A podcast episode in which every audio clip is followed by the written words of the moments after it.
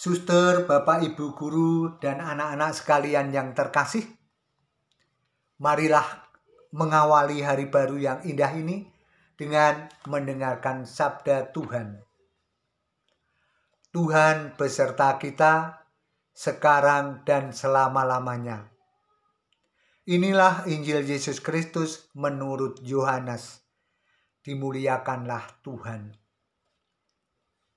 Dalam amanat perpisahannya, Yesus berkata kepada murid-muridnya, "Inilah perintahku, yaitu supaya kamu saling mengasihi seperti aku telah mengasihi kamu.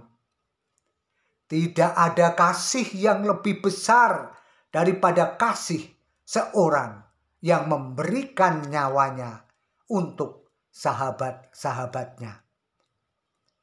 Kamu adalah sahabatku. Jikalau kamu berbuat apa yang kuperintahkan kepadamu.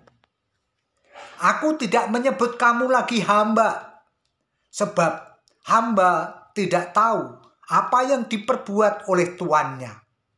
Tetapi aku menyebut kamu sahabat, karena aku telah memberitahukan kepada kamu segala sesuatu yang telah kudengar dari Bapakku. Bukan kamu yang memilih aku, tetapi akulah yang memilih kamu. Dan aku telah menetapkan kamu supaya kamu pergi dan menghasilkan buah, dan buahmu itu tetap, supaya apa yang kamu minta kepada Bapa dalam namaku diberikannya kepadamu. Inilah perintahku kepadamu. Kasihilah seorang akan yang lain. Demikianlah Injil Tuhan. Terpujilah Kristus. Suster, Bapak, Ibu, guru, dan anak-anak sekalian yang terkasih Pertanyaannya adalah siapakah sahabat Tuhan? Kamu adalah sahabatku jikalau kamu berbuat apa yang kuperintahkan kepadamu. Inilah sahabat Tuhan, yaitu orang-orang yang melakukan perintah Tuhan. Perintah yang manakah itu? Inilah perintahku kepadamu kasihilah seorang akan yang lain.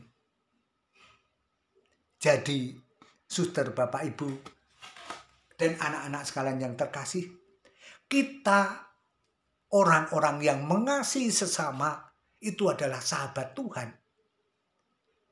Orang yang berani mengasihi sesamanya, entah orang miskin, orang yang memerlukan bantuan dan sebagainya, Pokoknya orang yang sungguh-sungguh membutuhkan kita, lalu kita membantunya karena kasih kita, maka kita adalah sahabat Tuhan.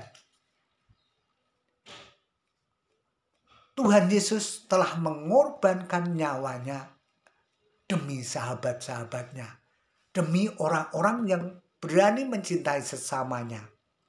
Jadi siapa pun orangnya, kalau mengasihi sesama, itu adalah sahabat Tuhan yang diselamatkan dengan penebusan nyawanya, penebusan dosa-dosa kita karena Tuhan Yesus telah mengorbankan diri untuk itu.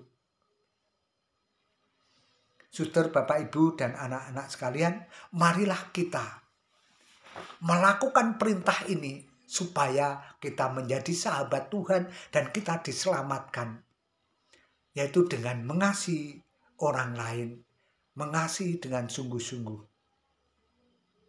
Demikianlah renungan hari ini. Marilah kita berdoa.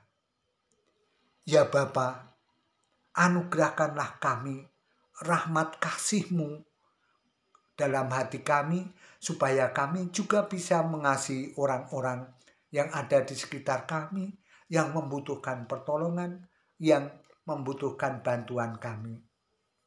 Bantulah supaya kami benar-benar bisa melaksanakan perintahmu itu. Semuanya ini kami mohonkan dengan perantaraan Yesus Kristus Tuhan kami. Amin.